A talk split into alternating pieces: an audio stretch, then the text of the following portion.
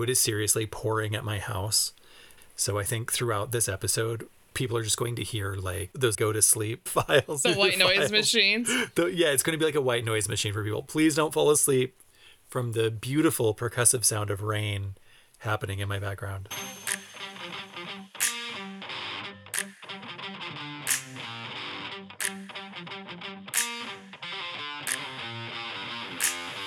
Welcome to this episode of Kick-Ass Queers. I'm Rachel Stewart. And I'm Larry Womack.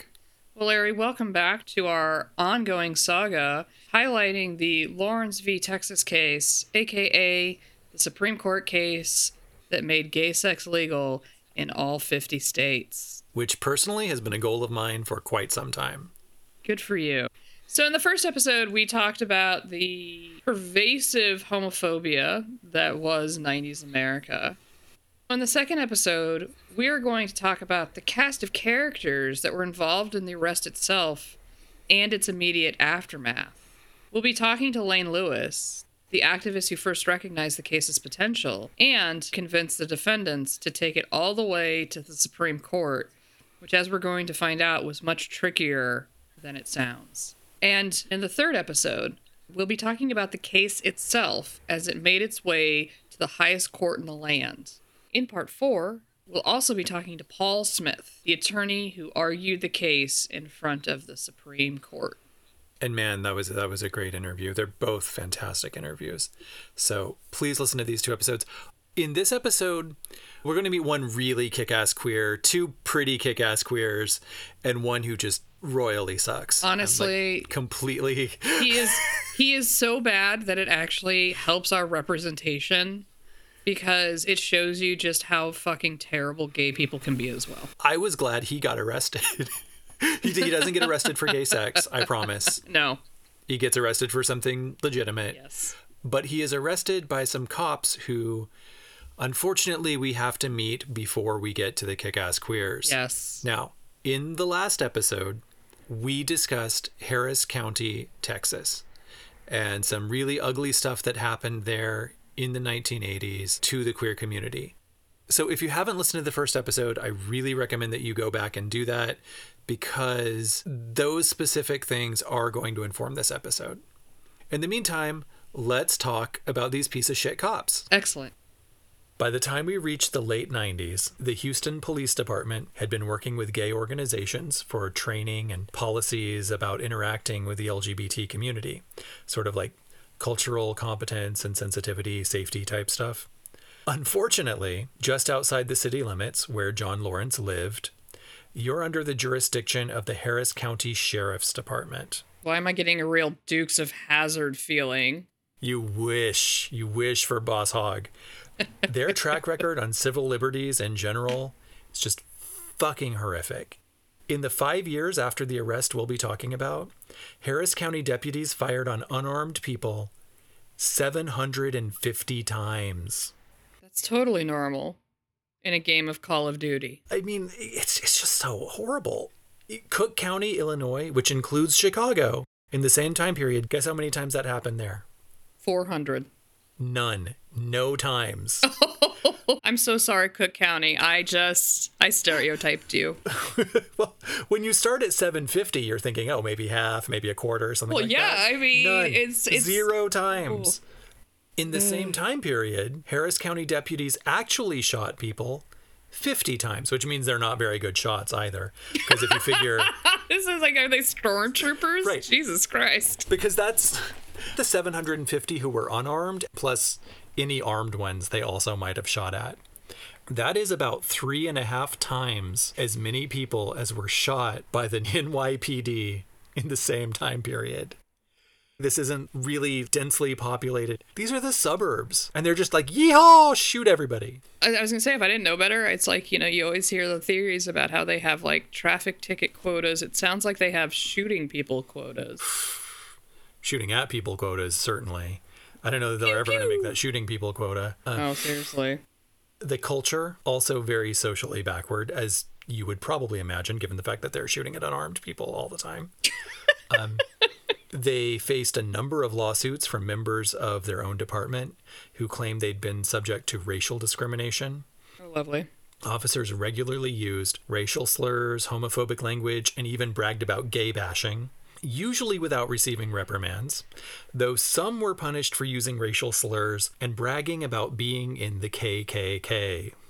And the worst of the bunch, from every single account I have read, and also the interviews that we did, was an officer named Joseph Quinn. Mm-hmm. Quinn bragged to author Dale Carpenter that he had the largest internal affairs file in the department. This is something he bragged about. He perpetrated crimes against citizens of the county so often that the department instituted a separate procedure for handling reports against him, wherein they bypassed the normal routes and went straight to internal affairs. The Quinn Protocol. Right. This is this department that is shooting at people constantly, using racial slurs all the time, being like, this guy sucks, kind of. We should... but still employing him. Yes, yes. Which is not a unique thing. When you look at a lot of officers shooting civilians, oftentimes one of the commonalities is that they have very thick disciplinary files, either with the department they're in or in other departments where they finally were let go and they just went the next town over and got a job. It is crazy to me that you don't need a state or federal license to be a cop, that they can revoke and then you can never work anywhere again. Nuts to me. And you know why we don't have that? We wouldn't have enough people. And that tells you just exactly how broken that system is. A county clerk, who we will discuss later, Nathan Broussard, called Quinn, quote, the worst nightmare I think anybody would ever come across. The human side of him didn't exist. Jesus. He would regularly book people for minor stuff that most officers would just issue a ticket for or not even bother with. Justice of the Peace, Mike Parrott, who will come up again later, said that, for example, school kids would fight and maybe push and shove. Quinn would give them a ticket, throw them to the ground, handcuff them, and cavity search them. Are you kidding me? Yeah, and like that's sexual assault of children, unless you have a really, really good reason to perform a cavity search on anybody. Anybody. You don't do it. That's disgusting. And Quinn especially liked to arrest and abuse women who challenged his masculinity or made him feel small. As an example, Mike Parrott told Dale Carpenter that Quinn had once been hired as a private security guard for an event. So keep in mind, he's not on duty, he's not in uniform. A coach for one of the teams parked in the disabled spot so that she could unload some equipment. He told her to move. She said she'd only be there a few minutes and pointed to the disability tag on her car. So she can legally park there anyway. So she could be there for as long as she wants to. Right. And he says, you don't look disabled. Oh, you gotta be kidding me. Because he's ignorant as hell. Ordered her to leave. And when she rightly laughed in his face and said, what are you, a rent-a-cop? Oh, shit. He pushed her against the car, arrested her, and took her to jail. And he did this in front of a justice of the peace, who, I don't know, did he not try to stop him? Because that's not enforcing any law. That's kidnapping. Quinn himself bragged about another incident to Dale Carpenter, which I think is even more disturbing. This woman called the department because her estranged husband wouldn't return their child. When he arrived, she's on the phone with the husband. He tells her to hang up, and she's like, no, I've got my husband on the phone. I need you to talk to him. And he says, no, I didn't come here to talk on the phone. Hang up or I'm going to leave. And she's like, fuck you, then leave. And so he replied, and it does feel implied to me that he was inventing this. Well, you seem a little drunk. It's probably not in the best interest of the child to be with you. And he started to leave. So the woman comes out of her apartment and calls him a fat motherfucker. Oh, boy. He says he's going to arrest her. And she says, you're not man enough. Shit. This is a theme in even stories that he tells. He is very fragile when it comes to his masculinity. So this is not a man whose dick works, right? No. This is a guy who has a lifted truck and a Punisher sticker and a Let's Go Brandon and a Blue Lives Matter sticker. Yeah, I would put money on it that he cannot perform in bed with a woman because he cannot handle any comments from a woman in that direction.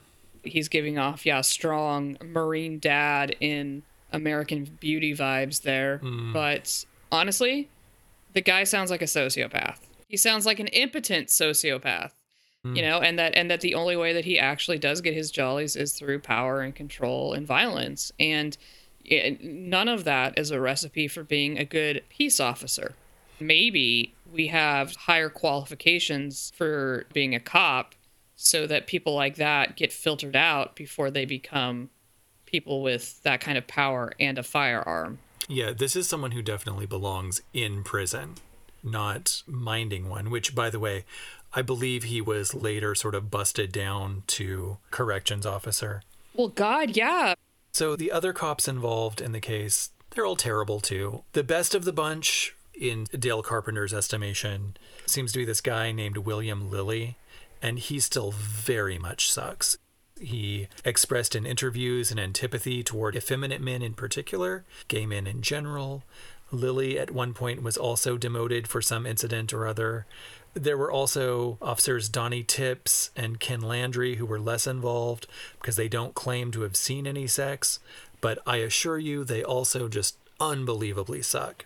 None of these men are particularly enlightened, and in fact, they all strike me as pretty compelling reasons why cops should be required to have four-year degrees and a lot of conflict resolution and sensitivity training and psych checks before we give them guns and a six-figure salary. So imagine being a gay man in this country, in that county, interacting with those deputies, because that is what is going to happen. Lane Lewis, thank you so much for joining us. We wanted to know who you were before you became involved.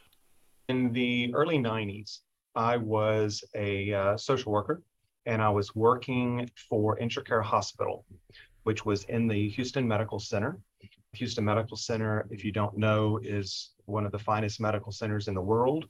Wealthy people from the Middle East and all over the world come to Houston for its medical center.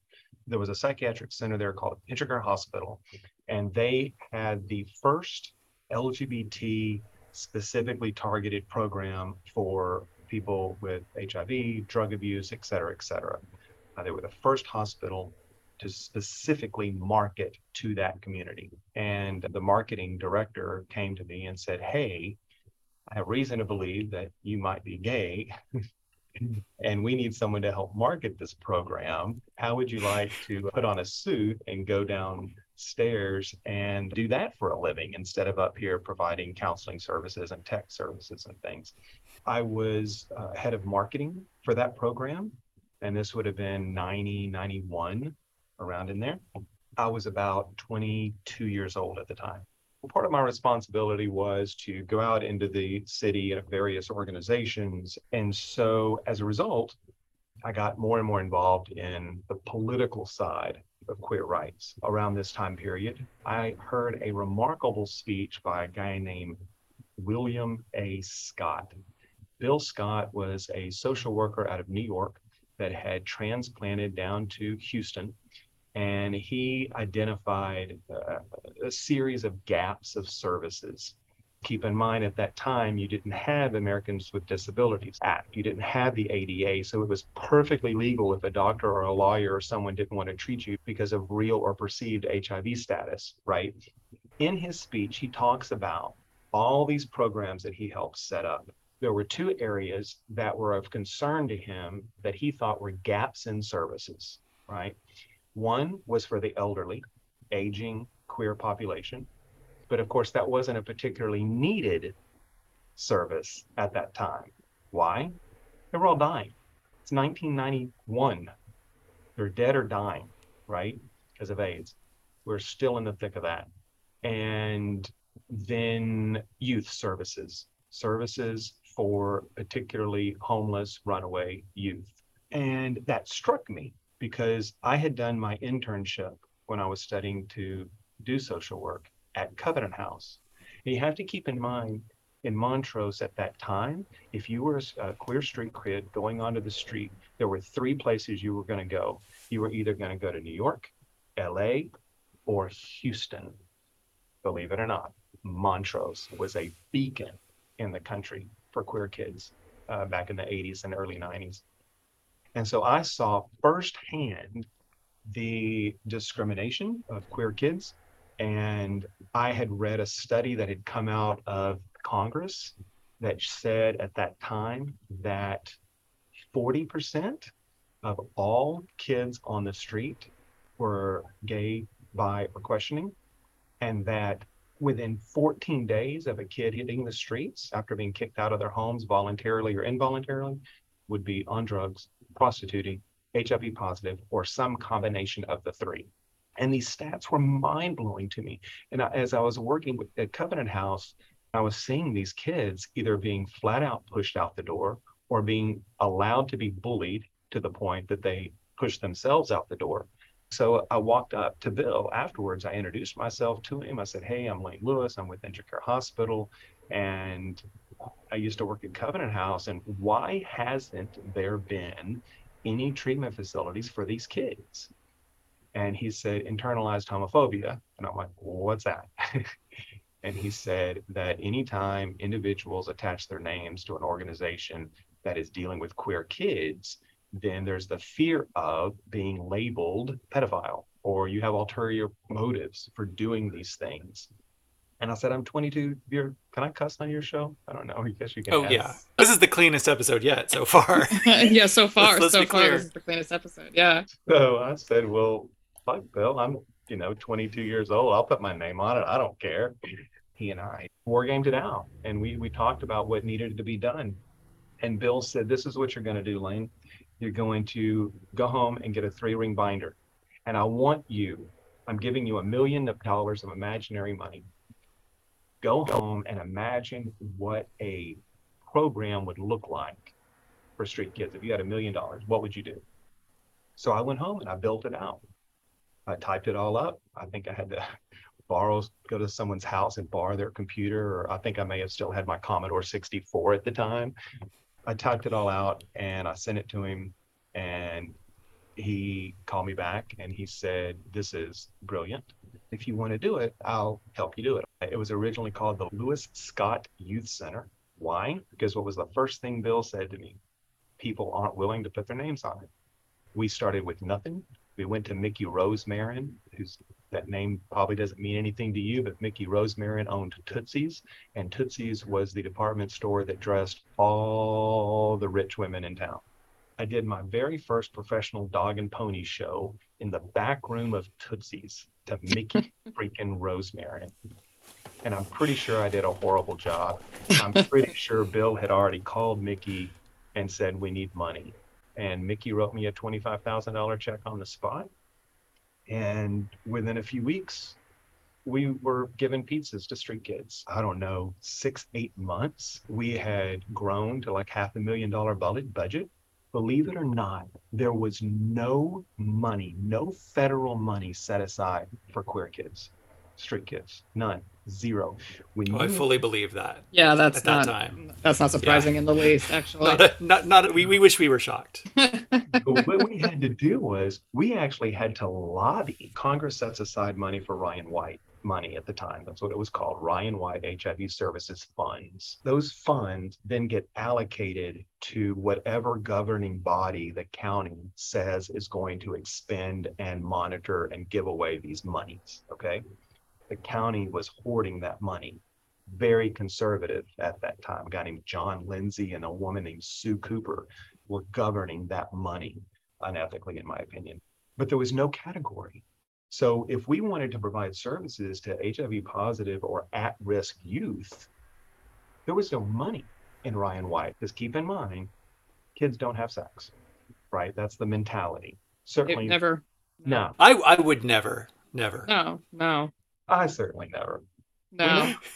So we had to convince the county that, hey, if the number one age group being diagnosed with new HIV cases is 28, and there's a 10 to 12 year latency period between point of infection and full-blown AIDS, at that time it was about 12 to 15 years, then these kids are having sex at 16, 17, 18, right? So anyway, long story short, they managed to get permission to create a category, and then we began applying to those grants. And since we were the only game in town, we were receiving the money. So that's how we went from Mickey Rosmarin's $25,000 check to a $500,000 budget within a year. Eventually, it was a $1 million budget. After I did that, I was the executive director for an organization called the AIDS Equity League. The AEL's primary objective was to assist those that had been discriminated against due to their real or perceived HIV statuses. So examples of things that I would do. Somebody calls me up and they say, hey, I've been kicked out of my apartment because they found out I was HIV. Or my landlord keeps disconnecting my air conditioner, trying to push me out of my apartment. Keep in mind, all this was legal back then. I'm telling you real things, real cases that I intervened on. How do you intervene when it comes to something like that if there's no legal leverage? You put them on the news. That's what I would do. I remember one case, mind-blowing. This young woman and her boyfriend or husband, I don't remember. She had gone in because she was pregnant. The doctor had given her an HIV test without her permission. It came back positive. He refused to treat her or the baby and refused to provide her with any referrals. So I said, bring your test results, all your medical records, and come to me. She comes to me. They're sitting in front of me. I'm looking through the medical records. And I said, well, I have some good news for you. Your doctor has misread your HIV status. You were negative. Now she's crying. She's upset. She's relieved. She's angry. She's all this shit, right? So I began calling the doctor's office to talk about his inability to read an HIV test, but also about his unwillingness to provide appropriate care and services for patients. And he wouldn't deal with me. So figured out where he lived. I figured out where he shopped. And I had a TV crew chase him down in a supermarket parking lot on a 10 o'clock news. You know, jogging through the parking lot. So, you know, we ended up getting a letter of apology, no admission of guilt, but, you know, the kind of, well, anyway, that's the kind of stuff I did with the AIDS Equity League. During this time period, I ended up on the executive committee of Stonewall 25. Stonewall 25 was started down in Florida by Morris Kite, one of the founders of Pride across the country. Amazing man. I had gone to the March on Washington. There was a guy here locally named Ray Hill. We just talked about Ray Hill in our last episode, right? He is a fascinating man. Ray Hill had been in and out of prison for a variety of offenses, burglary, and then eventually he became this amazing queer activist back in the 70s. He knew everybody. He had a tendency to embellish his stories. So take everything he says with a grain of salt, but he was absolutely one of my favorite people that have ever walked this earth and a brilliant, brilliant activist strategist. I bumped into him at an ACT UP action for Burroughs Welcome. I believe we were pissed off about the way they were pricing AZT at the time, right? And so we're at the March on Washington, we're at the Burroughs Welcome headquarters in DC, and thousands of people, and I bump into Ray. Ray grabs me by the scruff of the neck, and he said, I need you to be at the Watergate Hotel tomorrow at 10 o'clock. And I went to this meeting having no clue why Uncle Ray wanted me there. And I walk in, and there's about 300 people. The average age was probably 35 or 40. Clearly the youngest person in this room. And they were conducting a business meeting to continue the organization of Stonewall 25, which was going to take place about 2 or 3 years later in 1994. It was called the International March on the United Nations, celebrating the 25th anniversary of Stonewall. And they're electing representatives and activists and stuff to fill certain roles. And at some point during the conversation, I got voted the youth constituent representative. So I ended up being the youth constituent for about a year, creating outreach programs, trying to make contact with youth groups, try to get them involved. But eventually I aged out. Within a year, I was no longer young enough to be the youth constituent because the cutoff was 25 and I was turning 25. You'll be interested in this. Right before the Atlanta conference, a guy had gotten on to an American Airlines plane, and he had some AIDS dementia, I'm assuming, and they ended up dragging him, kicking and screaming, off the American Airlines. There was a huge uproar to boycott American Airlines because of their treatment of this guy. My position on American Airlines was, it is absolutely ludicrous if we think that we are going to launch a successful boycott of American Airlines when you're talking about trying to get people here from every corner of the earth to participate in this international march at the United Nations. Some U.S. carriers don't even fly to some of these places, right? So that's not a realistic expectation, in my opinion. I think we ought to leverage a threat of a boycott and see what we can get. That landed well within the structure of Stonewall 25. And they said, we think that's a great idea. In fact, because you're from Houston and American Airlines is launched out of Dallas, we think you should head up the committee to negotiate, which I knew nothing about. I was literally just 24 years old. So I mean, did they provide attorneys or anything like that to help? No. American Airlines had hired a gay marketing firm out of DC to sort of handle this problematic event. I put together a small group of folks, and we had a couple of meetings with them. Long story short, what we received from American Airlines in exchange for not boycotting them, and I don't have any notes in front of me, so this is memory as best I can.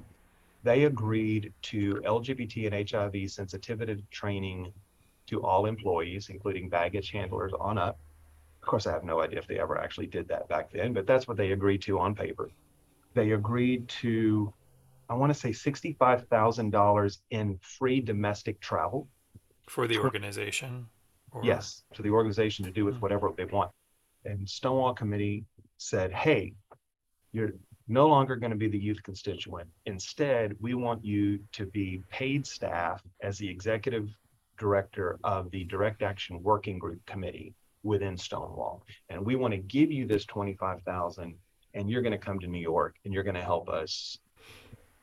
So that's how at 24, 25 years old, I ended up living in the West Village, walking distance to my office at the Gay and Lesbian Community Center. In fact, my office was right outside the Keith Haring bathroom. Y'all ever heard of the Keith Haring bathroom in the community center? Yeah. We still used it as a toilet back then.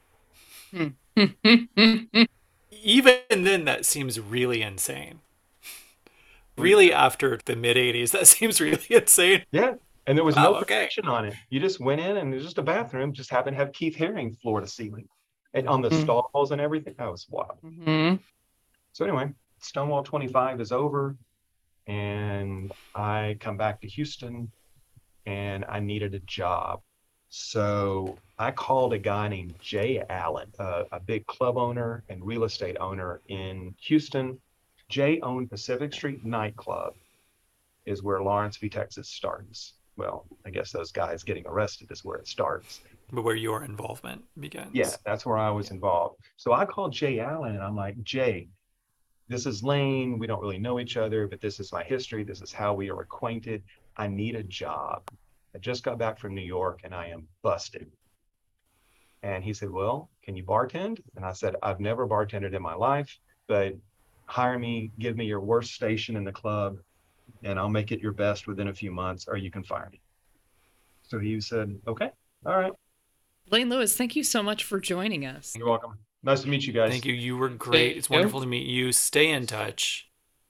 What I was struck by listening to his life, if you were to look at Lawrence v. Texas as the isolated incident, it can kind of feel like an everyman off the street because at the time, he was a bartender at a gay bar in the suburbs of Houston. So he doesn't necessarily seem like somebody who is the mover and shaker in the LGBTQ community that he actually was. Just sitting there tending bar is this guy who has founded or co-founded a couple really, really important organizations that are changing lives or have changed lives. What I thought was really interesting was once he would start something and it would kind of get off the ground and get a life of its own, he would go and sort of seek out new forms of activism, right? He was actually really good at being in tune to things where he could make that change. So we can see, you know, it's looking at this and being like, hey, we need to have a youth center. You know, hey, we need to stop sort of these practices that are technically legal, but they're really unethical. Hey, do you have something where discrimination against queer people is happening? Take it to Lane. Like he's got the ins, he has the experience, he has the contacts, and he's going to be able to get it going. And here's the thing I really want listeners to know, and especially younger listeners. Mm-hmm. There were, and I'm not saying this to take away from Lane's accomplishments, which are obviously pretty extraordinary and not the usual level of activism that people were doing. Mm-hmm. But there were thousands of people doing work like this. Yes. And that's, to me, kind of what this episode is about. Yeah. Or what these episodes are about. Because we're going to find as this goes on that this is a ball being passed from person to person. And everyone is doing such hard work to make this happen. Absolutely. Everyday superheroes, honestly. And it does show you sort of, if it takes a village to raise a child, it takes a Greenwich Village to forward gay rights. I love that. Now, very little was known about the defendants by the public for most of the trial. And the reasons for that are twofold. One, they were not the image that needed to be projected to win the case, let alone public opinion. They were not the cute gay couple next door who, went to work every morning in a jacket and tie. In fact, they weren't a couple at all. And one of them often didn't live anywhere in particular. He was very itinerant. And two, the reality of what happened or didn't happen that night could have torpedoed the entire constitutional challenge. And Rachel, you know what that is, but if you could just pretend to be shocked when we get there, that would be great. I will. I will say this about them. They are messy gays. Oh. They are messy gays. They are incredibly messy gays. And if I think there's any one thing that this story tells us is that it's okay to be messy. And just because you're messy doesn't mean that you should be discriminated against. Yeah. That point that we made earlier, gay people happen at all walks of life. Yeah. And, we try to have, I think you did a perfect job of painting the ideal gay, right? Which is the gays that, are in the traditional looking marriage and have the two cars in their garage and say toodles to the neighbors and really just do their damnedest to fit into heteronormativity. And that's great. There's plenty of them, and that's awesome. I'm honestly, for the most part, that kind of gay. But gays come in all shapes and sizes, and they can be trashy and complicated and everything in between. And I would say maybe a little in between was John Lawrence, who was a 55-year-old medical technologist. He had gay friends and a male partner. Although I don't know that his partner lived with him. His partner seemed to spend a lot of time in Mexico. And he was out to his family, but not out at work. He was a 5-year veteran who had planned to remain in the Navy, but his little brother was sent to Vietnam and his parents freaked out and persuaded him to leave the military. He said that his superiors in the Navy kind of knew, but turned a blind eye. People describe him as a very quiet guy who was a good neighbor and kept to himself. And people who met him only briefly over the course of the case assumed he was actually fully in the closet. They didn't even think he was out because he was just so reserved and, one might say, straight acting. But he also had an alcohol problem. And he was arrested 3 times for drunk driving. And the first time, he was convicted of murder by automobile. Oh, God. And I can't help but think that maybe this part of his personality would explain how he came to be friends with Tyrone Garner and Robert Eubanks. Not to be confused with Bob Eubanks, the famous old-timey game show host, which... The Newlywed Game just took a turn. Yeah, even people our age aren't going to get that reference. No, they're not. Nope. The only reason that it went off in my mind was that scene in Elvira, Mistress of the Dark, where she's like, "Where's Bob Eubanks?" Oh my God. Of course. Of course, your point of reference is Elvira. Lawrence had known Robert Eubanks for 20 years. Eubanks was one of the first friends he met when he moved to the Houston area. He was 40 years old and probably what we would now call dual diagnosis, meaning that he struggled with substance abuse and mental health challenges. He was a rough character. He is described by every single source I have encountered as loud, angry, and drunk. He lived an itinerant life, he worked odd jobs, he didn't have a car, and he slept wherever he could. And the kindest portrait I've heard of him was Lane Lewis. You ever seen Dallas Buyers Club? Yeah. Matthew McConaughey? Yeah. That's who Royce reminded me of. When I saw that movie, I'm like, it's freaking Royce Eubanks on the screen. Okay, that gives me a picture. Yeah, he really was. He dressed like him, talked like him, acted, had the same attitude as he did. A heavy smoker, heavy drinker. I'm sure he and Tyrone were probably into other stuff as well. And their relationship was such that Royce thought of himself as an alpha male. Looking at photos of this guy, I would cross the street if I saw him walking toward me. John Lawrence later described Eubanks as cruel and, quote, more like a 2-year-old child than a grown man. In 1990, Eubanks met Tyrone Garner.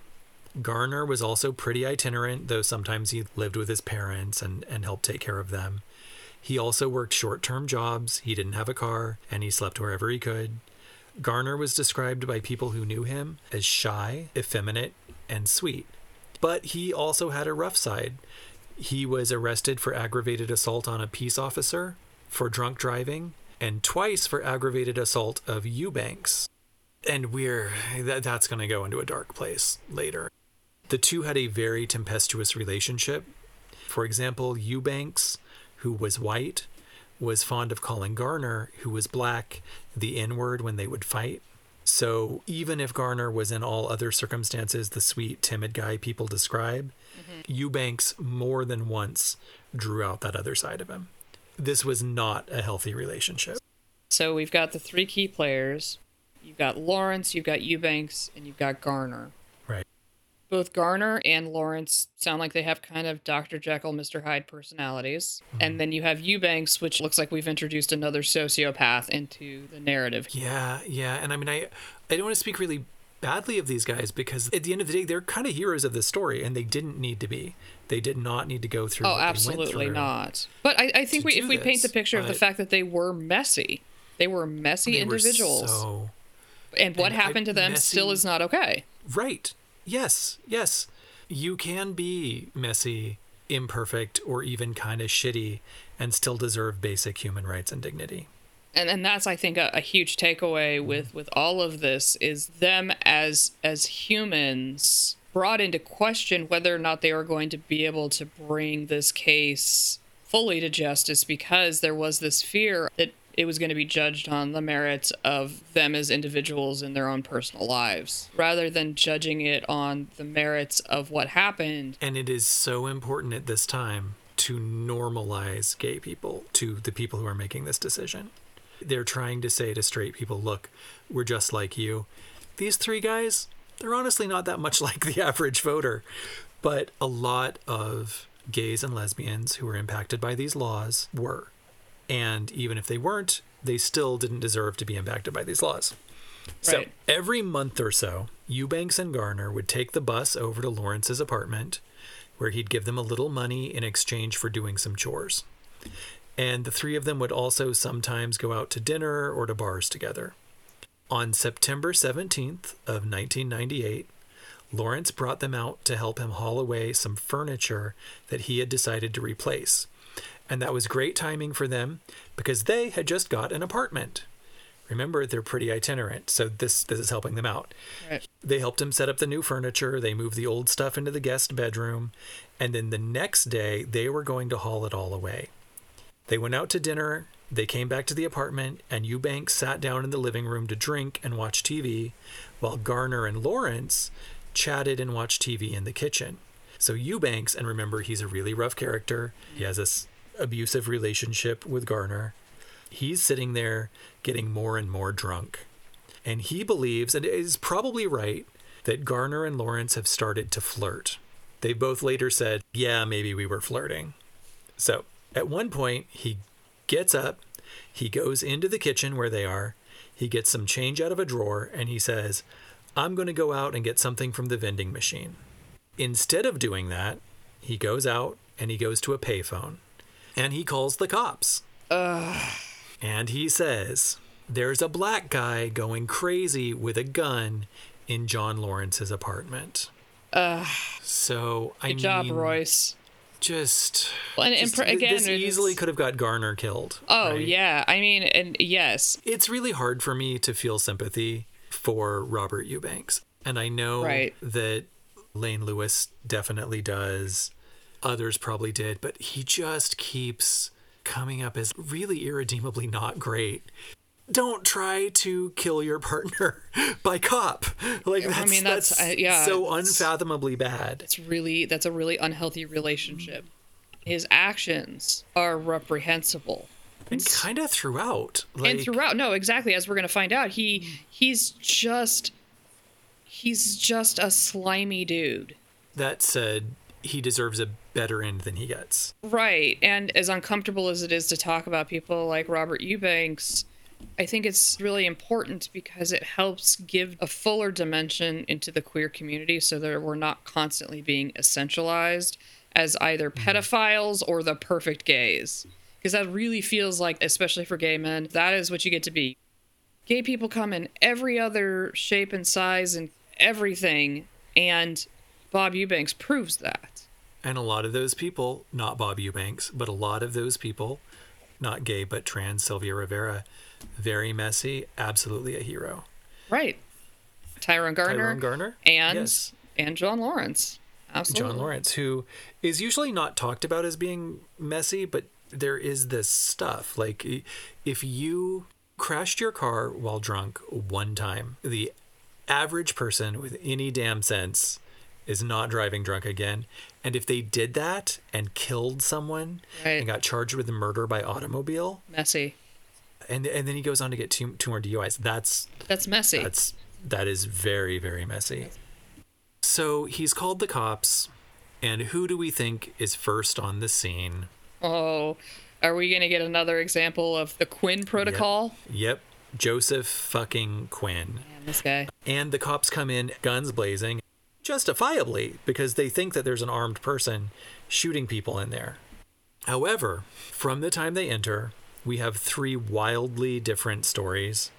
Only one of them seems to be supported by other statements and facts. The other two I'm pretty skeptical of.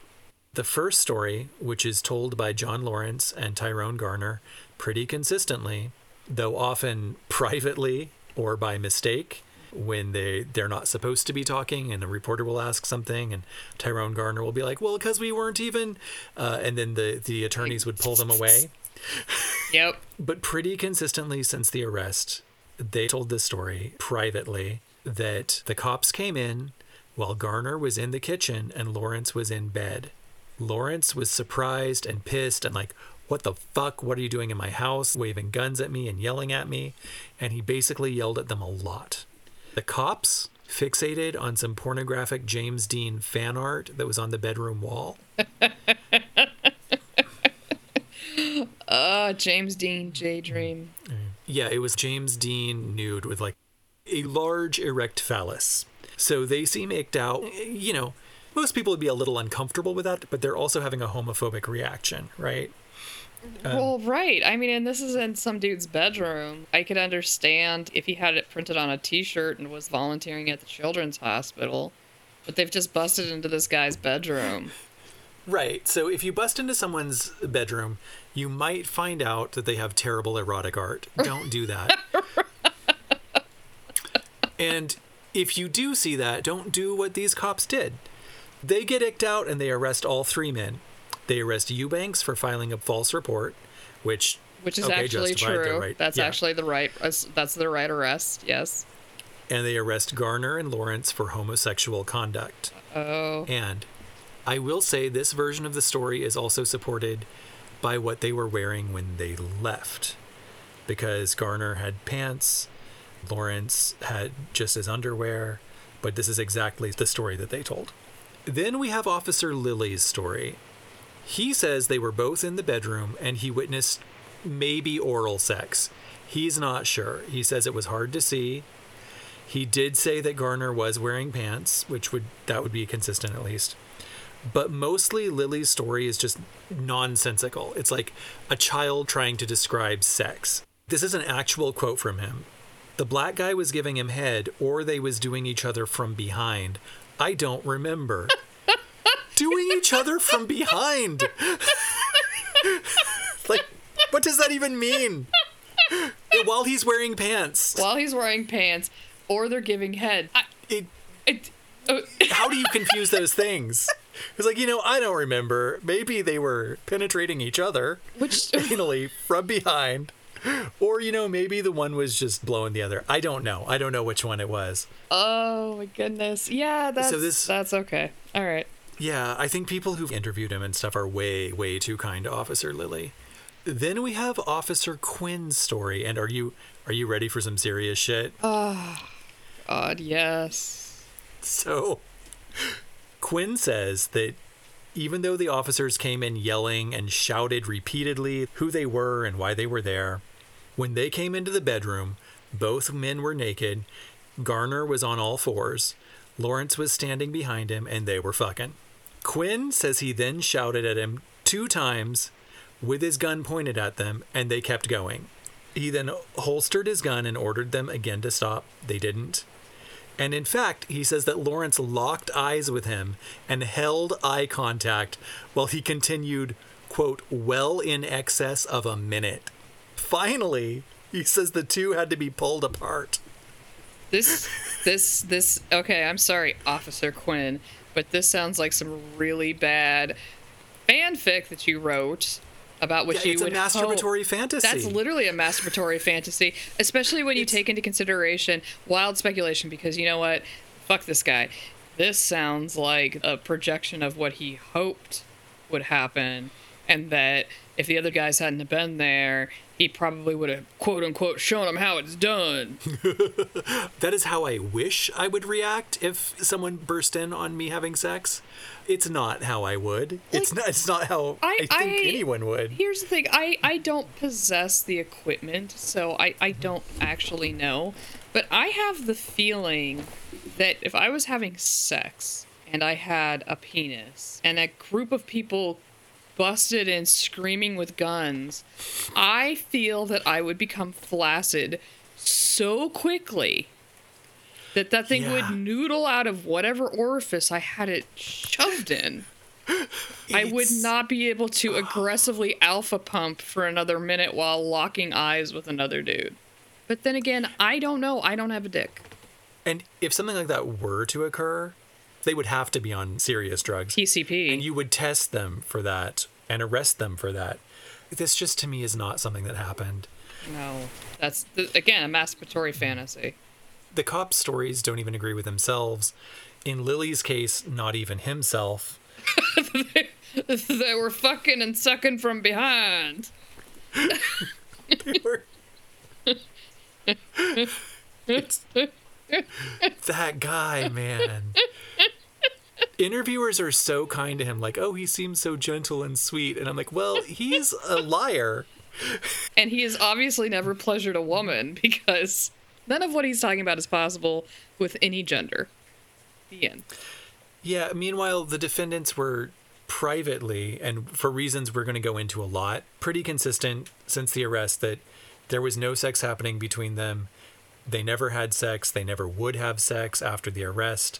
And that is why they initially pleaded not guilty, which was great. Because they pleaded not guilty, we can now get married and have legal sex. And no, that's exactly right. So really, thank you, you pieces of shit cops, for lying. We appreciate that. It is so funny to see how many anti-heroes are actually involved with this story. Mm. Because, like, Robert Eubanks, not a great guy. Mm-mm. Tyrone and John Lawrence, complicated fellows. The cops ranging from atrocious to what's wrong with you, right? Mm. And through all of this, we do get the through line of where we are now with a tremendous amount of our rights and abilities to move about a little bit freer as gay people. So big shout out to the anti-heroes out there. In order to mount a constitutional challenge to this law, it had to stay in the courts. If they had just pleaded not guilty, they would have won given the facts of the case and the officers involved. The judges in that county would have said, it. Right? Yeah. And the whole thing would have just gone away. Instead, they subjected themselves to years of legal trouble and public scrutiny. Literally years. Just to help this group of activists and attorneys keep it in the courts to eventually make the simple act of being gay legal in all 50 states. For them as individuals, it was probably in their better interest to have dropped it. But they were able to see the potential of what it could be. And the reason that they said they didn't want to drop it is because they didn't want this to happen to other people. Exactly. These guys were handcuffed. They were dragged out, arrested in front of Lawrence's neighbors. Mm-hmm. They were taken to the station. They were booked. Their possessions were taken. They were told to go take a communal shower like straight guys. Total humiliation. And they had to spend the night in jail. It's such indignity. And it's done through lies. All of it was lies, whether it be Robert Eubanks' lies, who he probably should have spent the night in jail, right? And then the absolute abject lies of the police officers. And so you're getting humiliated based upon fantasy for people who are trying to save face in the face of their prejudices. It's just horrible. At the same time, this arrest was unusual. So unusual that Quinn actually called the deputy district attorney that night to see if it was even legal to arrest them for having sex in Lawrence's own home. Another way that these laws, and actually laws today are still disproportionately applied, is if a cop comes upon a straight couple having sex in a car, in a park, something like that, it's like, move along, cover up. They're not very likely to get arrested for public indecency unless they're doing something really crazy. A gay couple doing the same thing or a gay guy cruising, they're going to get arrested more likely than not. They're going to get arrested. Absolutely. Disproportionate use of the laws. Yeah. So he wants to know if it's legal to arrest them for having sex in his home. And the thing is that so long as these laws remained enforceable, gay men, and sometimes lesbians as well, could in theory be arrested at any time, including in their bedroom like that. Nathan Broussard, who is another one of our heroes, although he's only going to be in here for like a second, was a closeted clerk who worked in the courts. I kind of tried to look up Nathan Broussard, and all I could really find were some photos on Tumblr. Yikes. Because he's kind of like a bodybuilder type. Okay.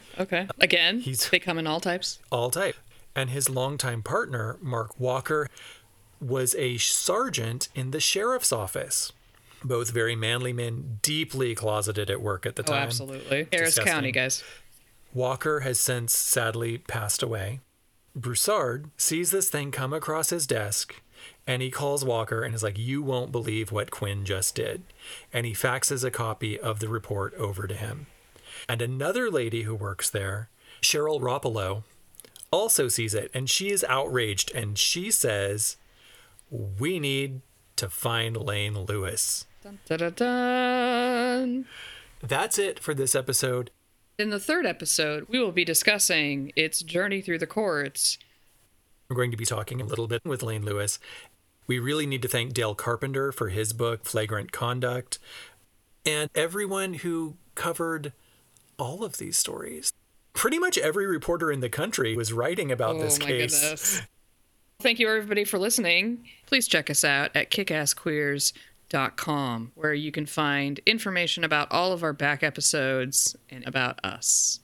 You can also find us on Instagram and Facebook at kickassqueercast. If you enjoyed this episode, please remember to rate, review, and share with your friends, your enemies, but not Officer Quinn. He does not get our episodes.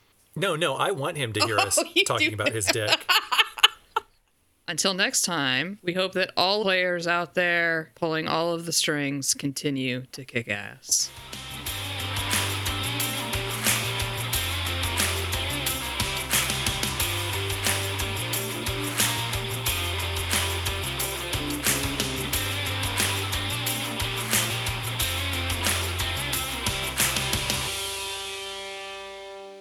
it is one of those landmark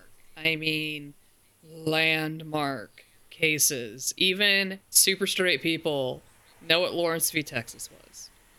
And it's the reason they can do a lot of this stuff. It's the reason why they can have gay sex too. You know, that's an argument that Texas made before the Supreme Court. Straight people aren't allowed to have gay sex. So it's not discriminatory.